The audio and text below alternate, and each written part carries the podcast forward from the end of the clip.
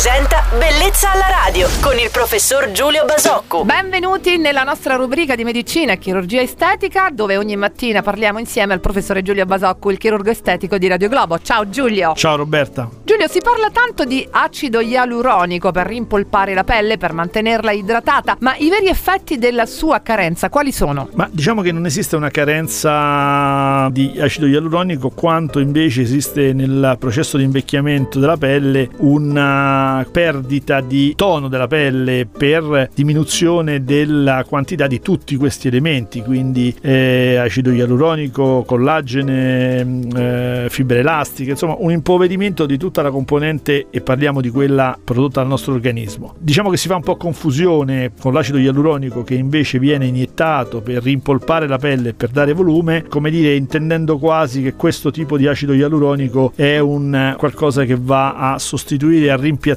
l'acido ialuronico perduto con il tempo e con l'invecchiamento. Non è esattamente così, quindi l'acido ialuronico si usa come un filler ed è un volumizzatore. In questo senso, se distribuito o concentrato, poi può rimpolpare o dare un vero e proprio volume localizzato. Però diciamo che non si parla di carenza che viene, come dire, compensata, ma si parla dell'utilizzo di acido ialuronico come vero e proprio riempitivo. Ecco, adesso è tutto molto più chiaro. Grazie prof, il nostro chirurgo estetico Giulio Basoccu, per aver fatto chiarezza sull'acido ialuronico ancora una volta. L'augurio di un sereno e felice weekend, Giulia. Domenica. Ciao Roberta, buona giornata a tutti. Bellezza alla radio.